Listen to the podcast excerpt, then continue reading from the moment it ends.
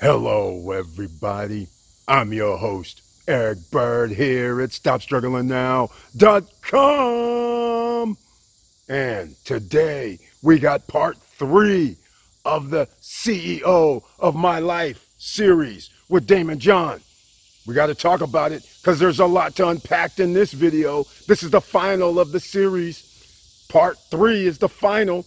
If you missed part one and part two, you can go check it out. But today, once you become successful, you can become cocky. You start resting on your laurels. You start making demands. We got a lot to talk about in this one because we're all trying to be successful. But once you get there, what are you going to do then? And welcome to Foci Optics. Check. Stop struggling now, gear. Check. And please like, subscribe, and click the bell below so you get the latest updates. Now, let's get to it.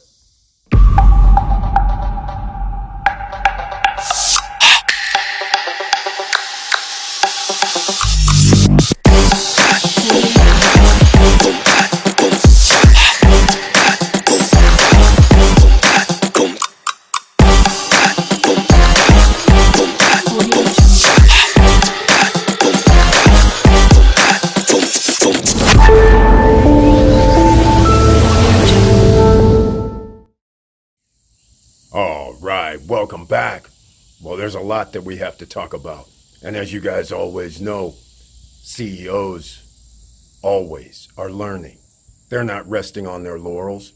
You know that, I hope, by now. And you know also, whenever you start something, nothing is easy. And your competitors are also trying to kick your ass. So, what do you have to do? You have to always learn.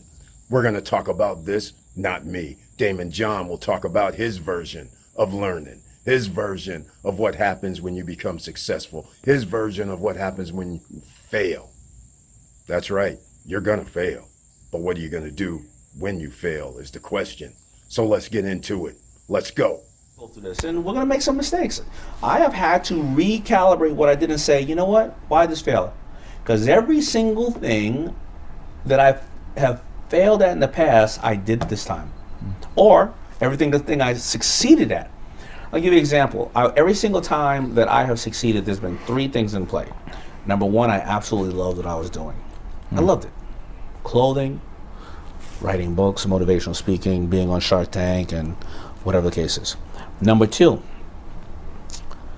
because I love what because I loved that I did my homework. It was every day I was learning something new, and I kept learning how to make better clothing, kept learning how to find licenses, get expansion, kept learning who the hardest artists were, kept learning new fabrics, materials, finding out stuff like Coogi, who can I acquire, Coogi and Kappa and all these other brands. Uh, and uh, you know, and number three, if I didn't do my homework and uh, you know I was what I love what I did, I, I partnered learning. up with somebody great, a strategic partner, an acquisition like you're saying, or, or great management. Hmm. Every single time I failed, the one thing was missing. From these, love, learning, or partners, right? One thing was missing. Hmm. I didn't love it. So if I didn't love it, guess what happened? Why the hell would I do homework on some shit that I don't like? Yeah. if I didn't do homework on some shit that I didn't like, then I probably would hire somebody that I never did my homework on.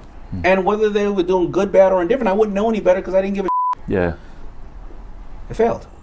Well, well, well. Some of that stop struggling now mantra. Fintechs. You guys know what we're talking about here. We started talking about fintechs last year. Why? Because we're always learning.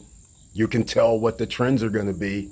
And that's why even Daymond John suggests always learning, always paying attention. And you have to be humble to be able to do that and take feedback and advice. Let's keep going. I mean, I mean, knowing about how money and dollars and everything works. You got to remember, you know, uh, the old guard, not the new necessarily, but the only thing you're not going to learn from generally school is financial intelligence because there's no reason for a school to teach you financial intelligence because you need to be able to take out three hundred and four hundred thousand dollars worth of loans when you get to this point. so how would I teach you to not be my customer? Yeah, I understand. Yeah. right?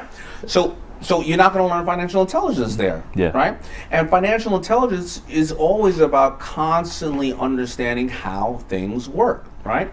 I was told, I was told, let me tell you one of my other stupid mistakes. I was told, you know, jewelry retains value. Hmm. Jewelry does not retain value. Yeah. Stones retain value. So if you buried a diamond in 1975 that you paid $100,000 for, you buried a diamond in the ground. Put it in the safe. Yeah. Let's not bury it in the ground. Diamond, hundred thousand dollars, nineteen seventy-five. You put it in the safe. Hundred thousand dollars in cash. You put it in the safe. Today, you open up both of them. The hundred thousand dollars can barely get you a Mercedes. The diamond is worth two point five million dollars today. That is a stone. Now, here's my understanding of financial intelligence when I first made money. I'm gonna buy a three hundred thousand dollar crusted out Fat Albert medallion. It's jewelry. Of course, it's gonna go up. So when I went to go sell it, because I didn't need it anymore, I'll give you fifty thousand dollars for the broken up diamonds in it mm. because you're an idiot. Nobody else wants a three or four hundred thousand dollar Fat Albert Yeah. crusted out medallion. Yeah, I understand. Financial intelligence is learning how money works. Financial literacy. What can we say? Another stop struggling now mantra. What have we been talking about here, ladies and gentlemen? Financial literacy from the get go for the last three years. You're not being left behind. You're being led down a path, and you might not even have known it. Let's see what else the multi billionaire, multi millionaire has to say about becoming successful. Let's go. that being an entrepreneur is not easy um, and i understand your pain i understand that you everybody thinks you walk on water and they all tell you your problems or they all tell you their problems your employees and everybody else and you can't tell them your problems about your financial stress the fact that if you don't get this account you may have to close the business in six months. Because if you tell your best employees i'm going to have to close the business in six months. If i don't get this account they're going to quit. get a job right away. Yeah. your family life is stressed and strained because again you're trying to do the best you can to be able to do your part of the job of the family. And mental health is a really big issue in the uh, entrepreneurship community. And it's all right. Talk to people about it. You know you're on the road heavy with it and you know every time you know you you thought that you was going to be easy but you're the first person in the office you're the last to leave you thank everybody for your success and blame only one person for your failure I love that.